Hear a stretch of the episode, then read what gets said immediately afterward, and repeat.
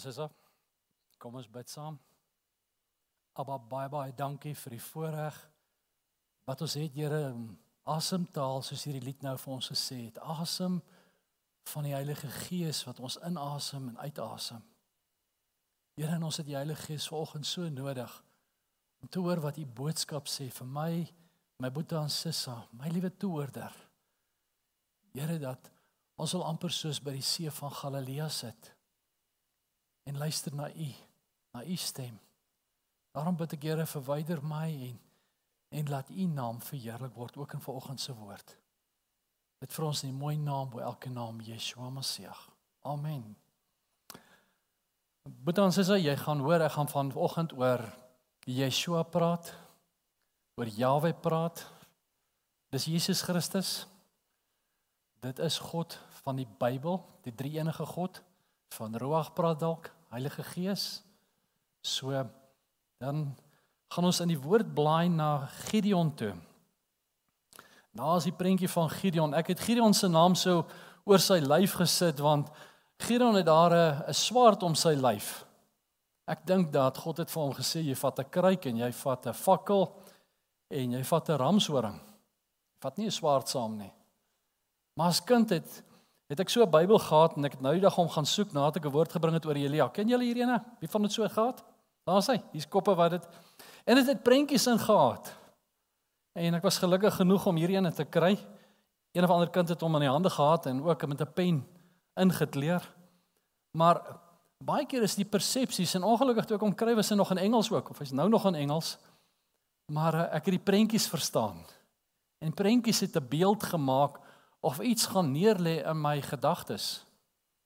Die volgende ene was daai prent gewees. Dis waar die manne toe nou storm en die manier Midianite aanvat. Gaan so 'n bietjie daaraan raak.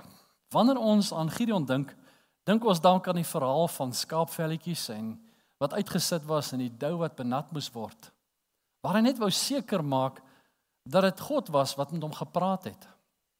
Of Gideon herinner jou aan die manier hoe God Gideon se manskappe van 32000 na 300 verminder het of uitgedun het en die 300 soldate teen 'n oormag van 135000 Midianiete die geveg moes aansit of moes aanvat. U ken die verhale. As kind het ons mos 'n 'n kinderbybel gehad en ek het na hom verwys met idilliese prentjies En ons het die verhale as stories gesien. Waar dit lyk asof Gideon en die manne die Midianiete storm geloop het. Maar is dit wat werklik plaasgevind het? Miskien is dit hoekom soveel van ons mense vandag die Bybel sien as 'n storieboek en nie as 'n werklikheid nie. 'n Gedagte wat wel by my opgekom het met voorbereiding van die woord was gewees God se man, God se missie en God se eer. Die hartseer is dat meeste van hierdie rigters het aan die einde van hulle lewe geval. Gideon het uit die goud en die kettinkies gevat en dit sê die volk het geval. Maar ons sal later lees dat Gideon onder die geloofshelde in Hebreërs 11 ook gestaan het. Ek het nou eendag vir iemand gevra of in 'n groep gevra, is Moses in die hemel? En die persoon het vir my gesê, "Ja, want hy het op die berg van verheerliking verskyn." En toe sê ek is Dawid in die hemel. En en is Gideon in die hemel. Nou, dis nie my keuse nie, dis God wat kies wie gaan hemel toe en wie gaan hel toe. Maar as ek aan die einde van Dawid se lewe lees dan dan sien ek dat Dawid het die man wat hom vervloek het, het hy gesê my seun of die persoon met wie hy gepraat op daai stadium is, gaan vervolg hom. Het Gideon die volk laat val. So ek stop by God se eer wou nie iets anderster bysit nie. God se man, God se missie en God se eer. Die agenda vir vandag sal wees inleiding, die toestand te me valo udax en saamgevat en ek het daarna gou daar by die deur gekry want uh, hy ken Latyn so ek ken nie Latyn nie ek het die woordeboek gevat en ek hoop ek spreek dit uit maar um, dit was vir my verbasend hoe hy onmiddellik kon sê wat hierdie woorde beteken So as jy Latyns magtig is, dan dan gaan jy klaar weet waaroor ek gaan praat. Ek hoop dat ehm um, ek deur deur die woord vir jou vanoggend ook ietsie kan gee van wat daai woorde beteken. Rigter 6, 7 en 8 is die verhaal van Gideon en word daar ook melding gemaak van die man in Hebreërs 11 vers 6. Genoemde hoofstuk is opgemaak uit 101 verse wat vandag nog gewellige lesse van ons inhou. Ongeveer 0. of 0,3% van die Bybel. Dit's amper 'n derde van 'n persentasie. Klink amper niks. Hoekom is hierdie man se verhaal dan daarso? Kom ons kyk eers so 'n bietjie na die agtergrond, die toestand waarin Israel hulle bevind het ongeveer so 200 jaar voor Gideon as regter in die beloofde land gekom het. Is sou onthou dat Joshua die volk in die beloofde land ingelei nadat hy die leiersels by Moses oorgeneem het. En aan die einde van die boek van Joshua kry ons die verhaal waar Joshua die volk bymekaar bring in Sichem. En Joshua se bekende woorde volg. Ons ken almal dit.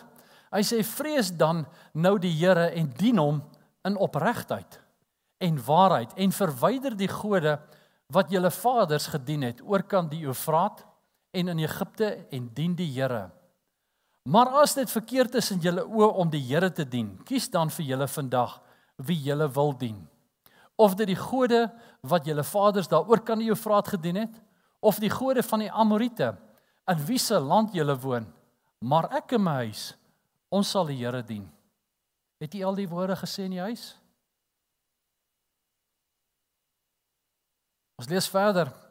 Vers 16: Toe antwoord die volk en sê: Dit is ver van ons dat ons die Here sou verlaat om ander gode te dien. Want die Here ons se God, dit is hy wat ons en ons vaders uit Egipte land uit die slawehuis laat optrek het. En wat voor ons oë hierdie groot tekens gedoen het en ons bewaar het en op die hele pad wat ons gegaan het en onder al die volke waar ons dwars deur getrek het. En die Here het al die volke en die Amoriet, die inwoner van die land voor ons uitverdrywe. Ook sal ons die Here dien, want hy is ons God. Maar Josua sê vir die volk: "Julle kan die Here nie dien nie, want hy is 'n heilige God.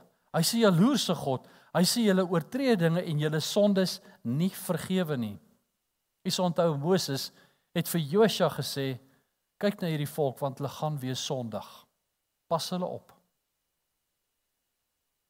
Vers 20 As julle die Here verlaat en vreemde gode dien, sal hy julle weer kwaad aandoen en julle vernietig nadat hy aan julle goed gedoen het.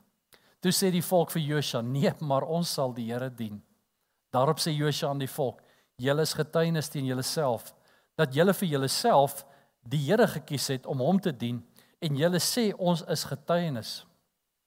Verwyder dan nou die vreemde gode wat onder julle is." en neig julle hart tot die Here, die God van Israel. Daarom sê die volk aan Josua: Ons sal luister. Ons sal die Here ons God dien en na sy stem luister. En op die dag het Josua met die volk 'n verbond gesluit en vir hulle insetting en 'n reg vasgestel in Sichem. U wonder seker. Ekskuus. Nou hoekom word Gideon vermeld as 'n tema Maar ons lees dan uit Josua, wat is die verband? Ek het spesifiek die geleesde gedeelte ingesluit omdat dit sluit die keuse van die volk en Josua in. Die voorwaarde is die gevolge van hierdie verbond. Die voorneme om God te dien en nie ander gode te dien nie. Want as dit sleg gaan met die mens, dan is die mens so maklik om Jahwe te bevraagteken. Eintlik God te blameer. En na Josua se afsterwe volg die boek van Rigters um Gideon is die vyfde rigter in hierdie boek. En hierdie boek beginne en eindig met die volgende woorde. Rigter 6 vers 1. Hy sê maar toe die kinders van Israel gedoen het wat verkeerd was in die oë van die Here. Ek gaan aan met die volgende vers 21 eh, hoofstuk 21 vers 25 en elkeen het gedoen wat reg was in sy eie oë. As ek die boek Rigters in totaliteit kan opsom, dan is dit daai stuk wat ek nou gelees het. Hulle het gedoen wat verkeerd is, hy het geweet wat verkeerd is. Maar terselfdertyd het hy besluit, dit sal reg wees. Dis soos die juffrou wat vir die kind sê, "Janie staan in die hoek." Want hy stout. Hy gaan staan in die hoek en sê, "Ek staan, maar ek sit eintlik." Daai rebellie wat binne die mens is. My wil, wat moet geskied? Kom ons kyk bietjie na Israel. Wat die toestand van Israel was.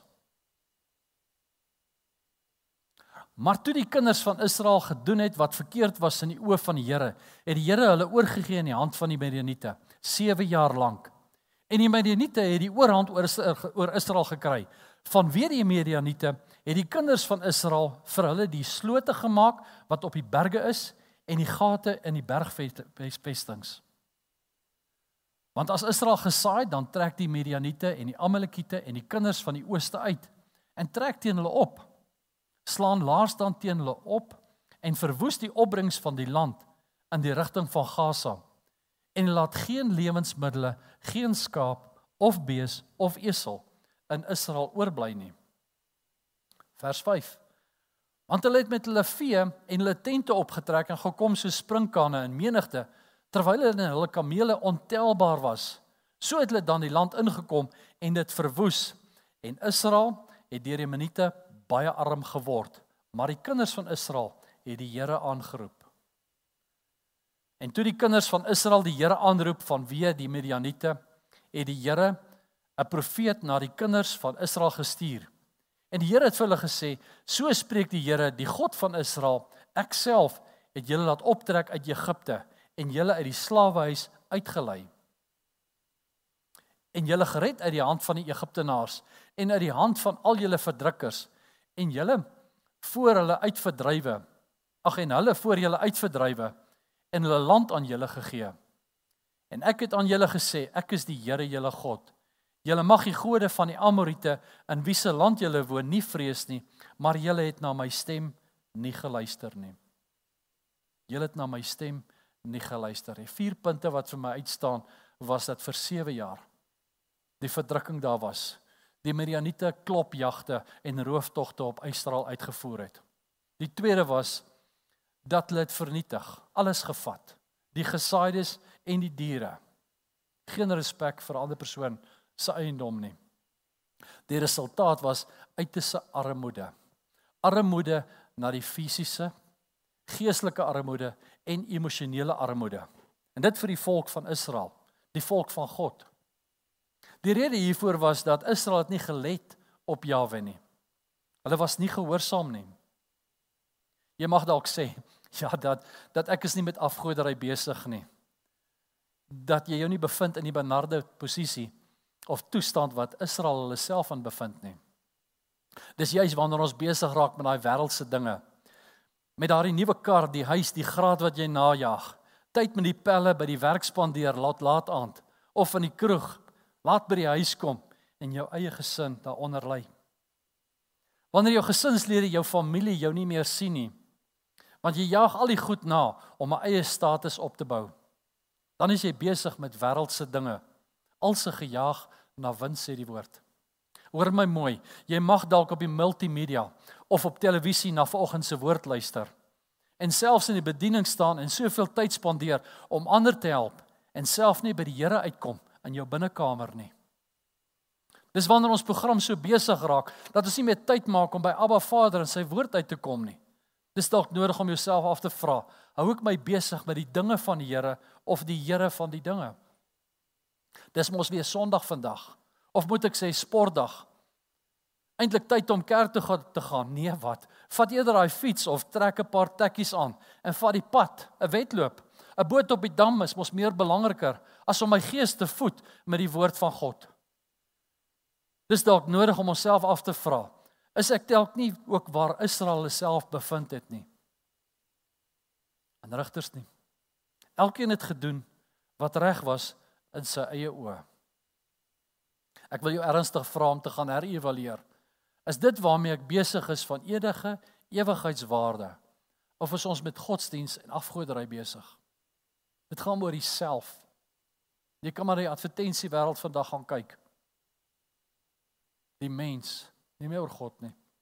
My liewe toehoorder, dit klink of ek baklei. Nee.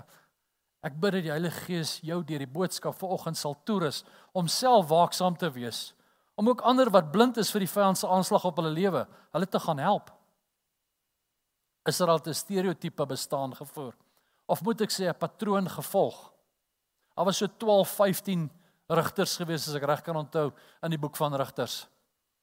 Terwyl Jawe aan die ander kant elke keer 'n nuwe rigter of 'n leier opgekommandeer het, net om sy volk van selfvernietiging te weerhou. Kom ons kyk bietjie na hierdie patroon.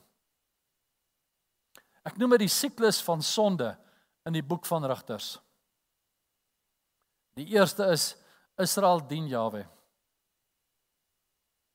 Dan volg die maar volgende ene verval hulle in sonde en afgoderry. Hulle word vasgevang in slawerny. Sonde is mos lekker. Dan roep Israel die Here aan. En dan gebeur dit dat die Here 'n regter oprig of 'n leier oprig. En dan die laaste is Israel word verlos. Ek is so dankbaar ek is nie vader nie. Ek kan net Vader se se bo verstandelike liefde en genade sien hierin. Dat as hy by 12 keer of by 10 keer moet kom en hierdie selfde siklus moet volg. Dis dalk dan wanneer hy ook vir Moses op 'n stadium sê, laat ek hierdie volk maar verwyder. Julle onthou dit? Die Here sien vooruit. Hardnekkig sê die woord, is die Israeliete gewees. Ons is so maklik om hulle ook onder daai loop te sit. Te sê maar hulle. Maar hy is altyd drie vingers terug, né? Ag kom die eerste woord. Ek oop ek spreek hom uit Temere. Temere. Kom ons kyk bietjie hoe Gideon homself gesien het. En toe die engel van die Here gekom en gaan sit onder die terpentynboom wat by Orfa staan, wat aan Joas die Abrisit of Abisrit behoort het terwyl sy seun Gideon jy skoring uitslaan in die parskyp om dit te beveilig teen die Midianiete. Die vraag is: Hoe sien jy jouself vandag? Ook in die parskyp? Gedruk deur omstandighede? Is dit die werk, die huis, die finansies, die gesondheid, die toekoms? Probeer jy ook die beveiligingsroete? Ek was skuldig aan inflasie, inbrake, gevreesde siektes. Ons almal is nou die dag nog met maskers rondgeloop. Of soos in 94 te baie mense blikkies kos bymekaar gemaak het. Onthou jy dit? Hier's moeilikheid op pad, hongersnood, oorlog. En baie van ons het die deel van die leen van die vyand geglo. Ons het dit gevat. En hy lag vir ons. Vers 13 in Rigters sê toe vra Gideon hom: "Ag my Heer, as die Here met ons is, waarom het al hierdie dinge met ons oorgekom? En waar is al sy inwoners? Of waar is ons vaders ons van vertel het deur te sê, het die Here ons nie uit Egipte laat optrek nie? Maar nou het die Here ons verwerp en ons oorgegee in die hand van die Midianiete." Gideon bevraagteken Jawe: "Hoor mooi, as die Here met ons is." Hiermee impliseer hy eintlik dat God nie met Israel is nie. Gideon bevraagteken sy omstandighede. Hy bevraagteken die geloofwaardigheid van die getuienisse van sy ouers. Hy vra eintlik vir homself: "Het my ouers dan vir my gelieg?" En dan die laaste aanvalstegniek wat hy sal volg is: "Kom ek beskuldig Jawe, is mos nie my skuld nie. U het ons verwerp en u het ons oorgegee."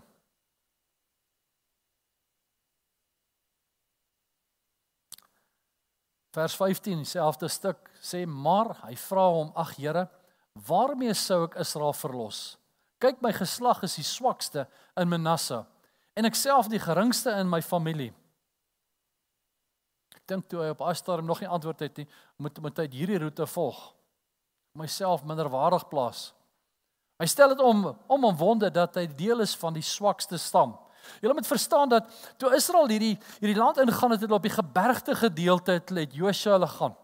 So hulle het in die vlaktes kon nie so lekker nie want die vyand het toe strydwaans van eyster gehad. En ehm um, Manasse was was eintlik die die nomadiese ouens, die ouens wat so 'n bietjie rondgetrek het met hulle vee en met so 'n klein plaasie dalk gehad het. Nie groot nie. En dan het hulle 'n paar mielietjies of saaides gehad wat hulle geplant het.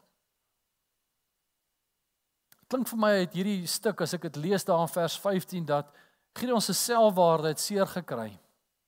Hy beskou homself as die geringste in sy familie. Ons in Afrikaans sal ons sê ek is die swart skaap. Jy roep eintlik 'n vloek oor jouself. Nou jy sê vir 'n ander persoon is die swart skaap. is eintlik die persoon wat seer gekry het en liefde soek. Lees ons nie so iets in 1 Samuel 16 waar Samuel Isak besoek en vra dat hy Isak Isai al sy ja, is nie Samuel vir Isak besoek nie, maar hy vir Isai besoek. En vra vir Isai al sy seuns bymekaar te roep. Isai leen leen lyn al sy seuns op.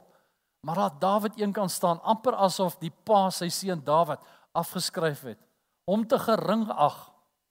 Hy's dan by die skaapwagter. Koning, nee, los hom by die skape man. Hy kan skape oppas.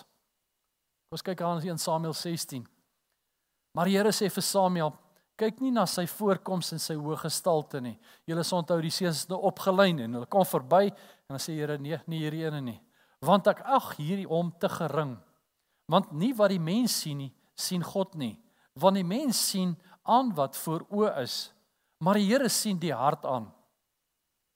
So het Isaai dan sy sewe seuns voor Samuel laat verbygaan. Maar Samuel het aan Isaai gesê, die Here het hulle nie uitverkies nie. In Samuel 16 vers 11 verder het Samuel aan Isaai gevra: "Is dit al u seuns?" En hy sê: "Die kleinste is nog oor." En kyk, hy pas skape op.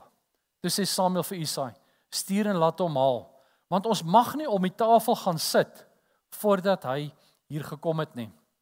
Daarop het hy gestuur en hom laat kom, en hy was rooierig met mooi oë en mooi voorkoms. En die Here sê: "Staan op, salf hom, want dit is hy." staan op. Salf hom, want dit is hy. Terug by Gideon in Rigters 6 vers 15. Of vers 17 lees ons en hy antwoord hom: As ek dan guns in u oë gevind het, doen vir my 'n teken. Dan sal ek weet dat dit U is wat my spreek. As ek dan Net soos Gideon vra ons twyfel vra.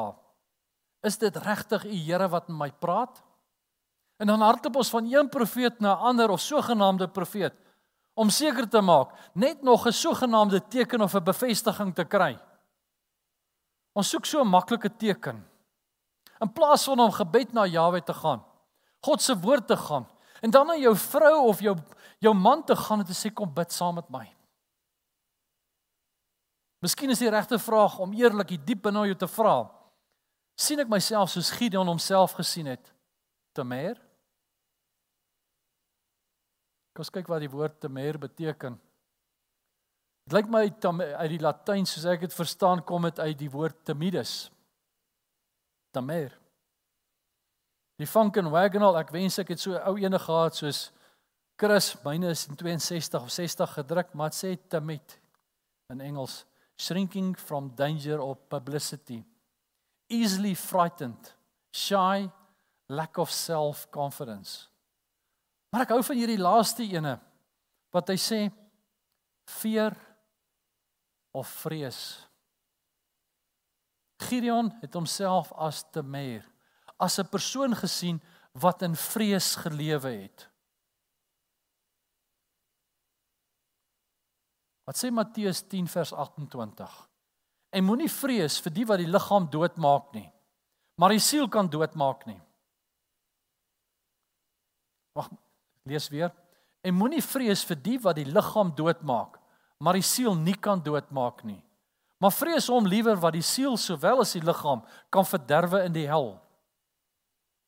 1 Timoteus 1 vers 7 sê vir my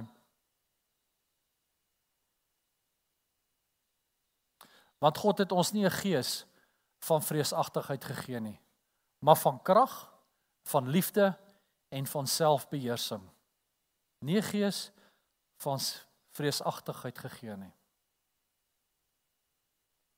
Velo of valoor, so ek in Afrikaans hom sal sê.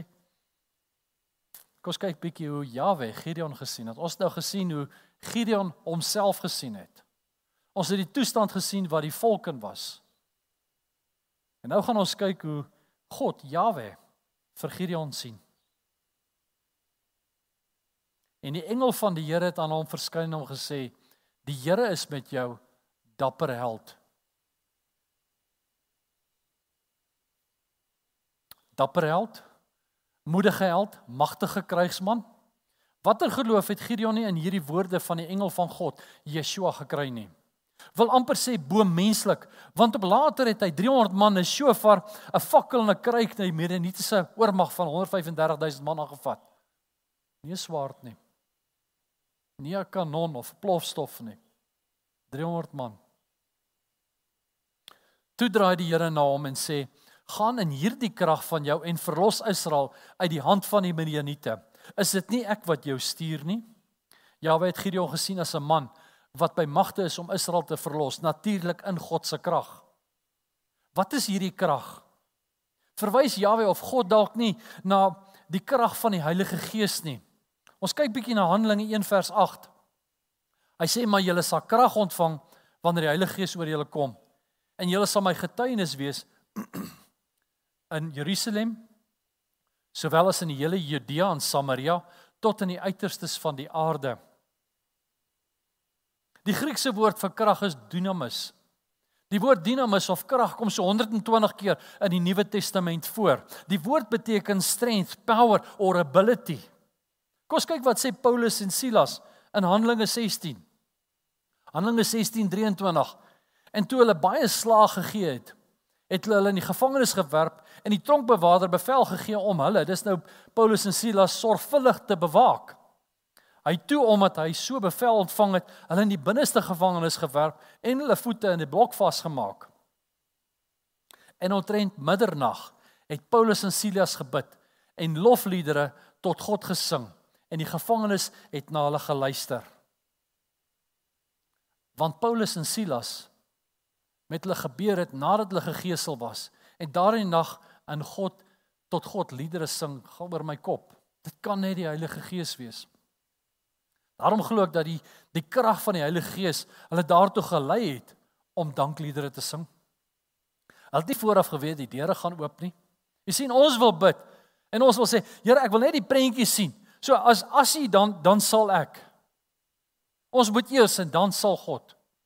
En dan het ons hierdie verhouding met die Here om te sê, Here, maar ek doen hierdie, nou moet U. amper is ons die opdraggewers. en God maak ons die slaaf. As die prentjie omdraai. Hulle het krag gekry na gees, na siel en na liggaam. Hulle het nie vooraf geweet soos ek gesê die deur het oopgegaan nie. Maar hulle het 'n keuse gemaak. Hulle het gekies om die Here die eer te gee. Dis 'n voorreg, Here, dit wat my plaas gevind het. Krag van die Heilige Gees. Dit lyk my na fisiese krag wat ook gegee kan word. Ek kyk na Samson, hy slaan 'n 1000 man dood met 'n esel se kakebeen. Ons lees daarvan Rigters 15 vers 14. En toe hy by Legie kom, juig die Filistyne hom tegemoet. Maar die gees van die Here het oor hom vaardig geword. Die gees van die Here het hom krag gegee.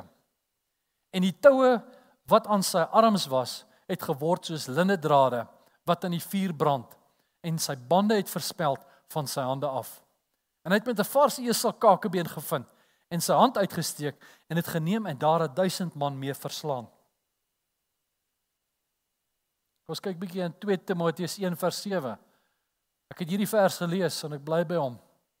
Want God het ons nie 'n gees van vreesagtig gegee nie, maar van krag, liefde en selfbeheersing. Kom ons kyk na daai drie woorde. Krag sodat jy die vyand kan verslaan, Samson, Gideon. Miskien moet jy jou naam daarin sit en sê Here, Heilige Gees, ek het my omstandighede ek krag nodig. Liefde. Woord van God sê omdat jy my liefhet. Omdat jy my liefhet, sal jy my gehoorsaam. Selfbeheersing. Sodat jy sal wag tot Jawe jou die teken gee vir aanval of wat jou strategie sal wees. Dis fataal as jy 'n soldaat het wat nie selfbeheersing het nie. Want hy skiet wanneer hy nie moet skiet nie. Die krag van die Heilige Gees is dus na gees, siel en liggaam. Nou kan Gideon die Midianiete aanvat is dit nie krag wat ek en jy benodig nie. Die krag wat gee dat ons onverskrokke sal staan vir die koning van alle konings, sy naam, sy eer, sy lof en sy woord. Kom aan Boeta en Sissa. Ons het die krag, die bloed in die naam van Yeshua nodig. Ons het meer nodig sy woord binne ons sodat ons die vuur van Yeshua, van Jawe, ons liefde vir hom nie uitgeblus sal word nie. Ek dink Tiaan het so 'n week terug gepraat. Daar's 'n skrif wat sê weinig die liefde gaan verkoel. Bou daai verhouding. Die oomblik wanneer jy 'n verhouding met die Heilige Gees in die binnekamer bou met Jesus, om ken in elke saak. So wanneer daai vlammetjie net bly brand. Rigter sê 16 sê toe sê die Here vir hom Ek sal met jou wees sodat jy die minute soos een man sal verslaan. Maar die Here sê vir hom vrede vir jou, vrees nie, jy sal nie sterwe nie. Jaweh het Gideon gesien as 'n man by wie magte is om Israel te verlos. Ek het dit gesê in Jaweh se krag. Hy het Gideon gesien as 'n man met wie Jaweh wil saamgaan. 'n Man wat integriteit het. Dis God wat die integriteit gee. Vers 16 was dit gewees. Jaweh was tevrede. Wat sê ek hiermee? Jaweh het Gideon waardig gesien. Daarom het hy sy vrede oor Gideon uitgespreek in vers 23. Jaweh sien so anders as die mens. Ek sou onthou ek het vroeër verwys na Isaia en sy seuns, hoe Samuel self 'n uiterlike teken in die toekomstige koning tussen sy seuns gesoek het. Maar elke keer het Jaweh teruggekom. Hy sê Samuel, nie hierdie ene nie. Dit Dawid jou opjag. Dis sê hy in 1 Samuel 16:10. So het Isaia dan sy sewe seuns voor Samuel laat verbygaan. Maar Samuel het aan Isaia gesê, die Here het hulle nie uitverkies nie. Verder het Samuel en Isaal gevra: "Is dit al die seuns?" En hy sê die kleinste is nog oor. En kyk hy pas skape op. Toe sê Samuel en Isaai: "Stuur en laat hom haal." Want ons mag nie om die tafel sit voordat hy hier kom nie. Daarop het hy gestuur en hom laat kom. En hy was rooierig en mooi oë en 'n mooi voorkoms en die Here sê: "Staan op, salf hom, want dis hy." Ek het hierdie herhaal. vir 'n spesifieke rede. Kom ons kyk bietjie wat staan in God se woord in Spreuke 31 vers 10. Ken ons hom?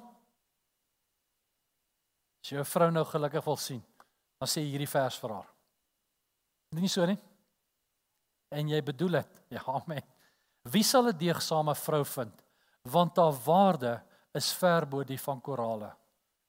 Is hierdie nie die liefdesbrief van God nie, die Bybel? Ek wil vanoggend iets in dit probeer lees en ek doen dit met groot versigtiging. God se woord verwys soveel keer na 'n verhouding met sy toekomstige bruid. As ek vanoggend 'n vrou met bruid vervang in daai vers en lees, wie sal 'n deegsame bruid vind? Want haar waarde is ver bo die van korale. Jy vra terselfderasem terwyl ek dit lees. Wie kom Yeshua haal? Sy bruid. Wil jy dan vra, sien hy jou dan nie as 'n deegsame bruid, as 'n deegsame persoon nie? Jy sien die wêreld breek jou af en sien jou as iets, as niks, te nommer geword. Nie God se woord nie. My vraag is hoekom kyk jy jouself na jouself deur die lens van die wêreld? Hoe ander jou sien? Geen wonder ons maak so by mekaar regar op om ander te probeer beïndruk nie. Om iets selfwaarde het. Soek jou waarde in die Here man. Dis nodig dat jy deur die lens van Jahwe se oog sal sien. Jy sal sien soos God jou sien. sien jou soos Dawid hom Psalm 17 uitpraat. En hy sê: "Bewaar my soos 'n oogappel verberg my in die skaduwee van u vleuels. Dawid het 'n verhouding met die Here gehad. Een van geloof, van vertroue en van uitgewete, vaste wete. Hy het geweet, I am the apple of God's eye. Daar was niks vir hom om verskrokke nie. Hoe is ons veronderstel om na onsself te kyk? Paulus sê in 2 Korintiërs 12 vers 10. Dis 'n harde een hierdie. Daarom het ek behaan my swakhede en mishandelinge en node en vervolging en benoudhede. Ons hou nie daarvan nie. Dankie Paulus dat jy bygesit het om Christus wil. Want as krone wat Openbaring vir my sê wat uitgedeel gaan word. Maar ons wil daai ding hê van die hek het agter my toegeslaan, slap bam, ek het die hemel gemaak. En dan is daar krone. Dan gaan ek na Koos kyk en na Sannie en sê, "Wow, as ek maar as ek maar gaan verkondig het, as ek maar iemand teruggebring het." Was 'n lied wat vir my sê, "Sal ek gaan met leë hande?" Ek het dit gemaak. Maar dan kry ons die ander kant van die weegskaal ook, waar die ouens so in performance gaan. Ek moet werk vir die hemel. Daar's niks werk, geen werk wat ek kan doen om dit te verdien nie. Dis alles wat Jesus Christus vir my en jou aan die kruis gedoen het. Maar sê Paulus verder, want as ek swak is, dan is ek sterk. Kom kyk bietjie na die woord valoe. Veller beteken worthy. Kom van die veleer, be strong. Die vanken Wagnall dictionary sê veloor geïnterpreteer beteken courageous, especially in warfare. Personal bravery. Maar ek hou van hierdie ene. Worthy. Veloor. Gideon, jy's waardevol in my oë. Jy's waardevol in my oë. Ek hoop jy sien jouself soos Jahwe jou sien. Jesaja 43 en ek weet hy praat van met Yeshua hier. Omdat jy koslik is in my oë. Hooggeag is. Het ek jou en ek jou liefhet. Daarom gee ek mense in jou plek en volke in jou lewe. God sien jou as koslik. As dierbaar. As dier gekoop het nie sy seun verniet gestuur nie. Ek lees verder in 1 Korintiërs 6:20 waar die Here sê want julle is duur gekoop. Verheerlik God dan julle liggaam en julle gees wat God aan God behoort. Odax of Odax. As ek reg uitgespreek. Odax. Dankie Dana. Odax. Rigter 6:25. Hy sê in dieselfde nag het die Here vir hom gesê: "Neem die bil van jou vader, naamlik die tweede bil van 7 jaar en breek die altaar van Baal af wat aan jou vader behoort. En kap die heilige boomstam af wat daar langs aan staan. En bou vir die Here jou God 'n altaar op die top van die vesting deur opstapeling. En neem die tweede bil en bring dit as 'n brandoffer met hout van die heilige boomstam wat jy moet afkap."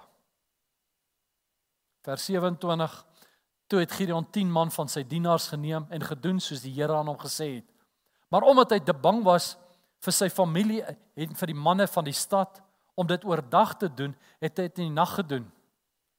En toe die manne van die stad vroeg die môre opstaan, lê die altaar van Baal daar omgegooi en die heilige boom staan waar daar langs aan gestaan het, afgekap en die tweede bul geoffer op die altaar wat daar gebou was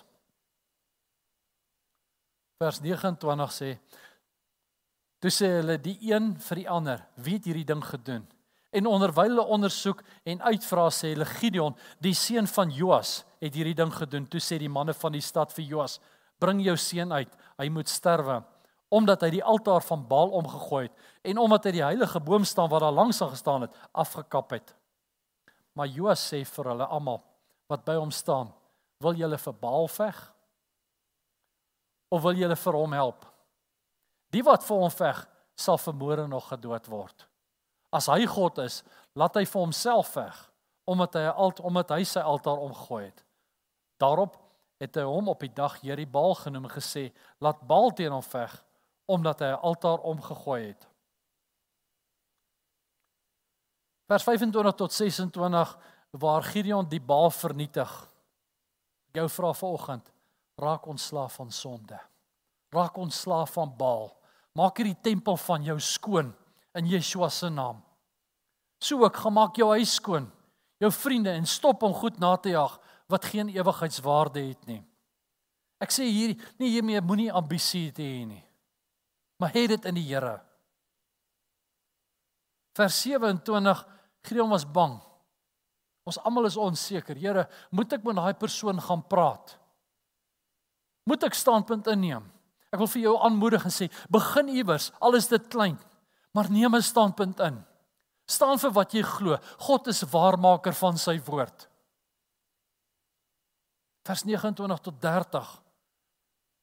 Daar staan deur die afgod af te breek het Gideon die vyande onder sy volk bygekry. Jy gaan vriende vriende verloor. Dis verseker. Jou familie omkrap. Ek weet nie Afrikaanse tradisie heel moontlik die plaas van onterf word. Want jy het nou 'n sekte geword. Jy gaan vriende hê wat vir jou sê jy vat dit nou te ver. Gideon se pa staan voorop. Hierdie was die pa wat die afgodsoffer aan behoort het, die altaar aan behoort het. Vers 31 en 32. Kom kyk bietjie wat sê Vader. Maar jou hemelse Pappa staan vir jou op. Ek dink jy aan Stefanus wat daar in Handelinge 7 vers 16 gesê het en hy sê kyk ek sien die hemele geopen en die seun van die mens het in die regterhand van God gaan staan. Die grootste bewys van ons Abba Vader wat vir jou se opstaan was gedoen in die kruis wat Jesus Christus, Yeshua Messie vir ons gevat het. Dankie Here. Miskien 'n les. Jy sal nooit weet wat gaan gebeur tensy jy aksie neem nie. Hoor mooi. Jy sal nooit weet wat gaan gebeur tensy jy aksie neem nie. Odax. Die Latyn is courageous. Die Function Wagonal sê vir my dat dis possessing characterized by courage to be brave to be daring. Ek hou van die volgende. Hy sê moedig en dapper. Ek wil jou vanoggend sê wees moedig. Wees dapper. Ou daks Nog verhale van dapperheid in die Bybel. Julle sal onthou van Daniël 3, Sadrag, Mesach en Abednego wat nie voor die koning se beeld gebuig het nie. 'n Ander een in Daniël 6 wat Daniël 3 keer 'n dag gaan bid het ten spyte van die koning se bevel. Hy het geweet die leeukuil gaan kom. My God is eerste. Hy het daai keuse gemaak. Nommer 14 verhaal vertel ons vir die verhaal van die 12 verspieders. Josua en Caleb was dapper. Hulle was bereid om die vyand aan te vat. Hulle was die enigste wat die beloofde land ingegaan het. Saamgevat. Toestand, ons het daar Israel se toestand gekyk, was benard.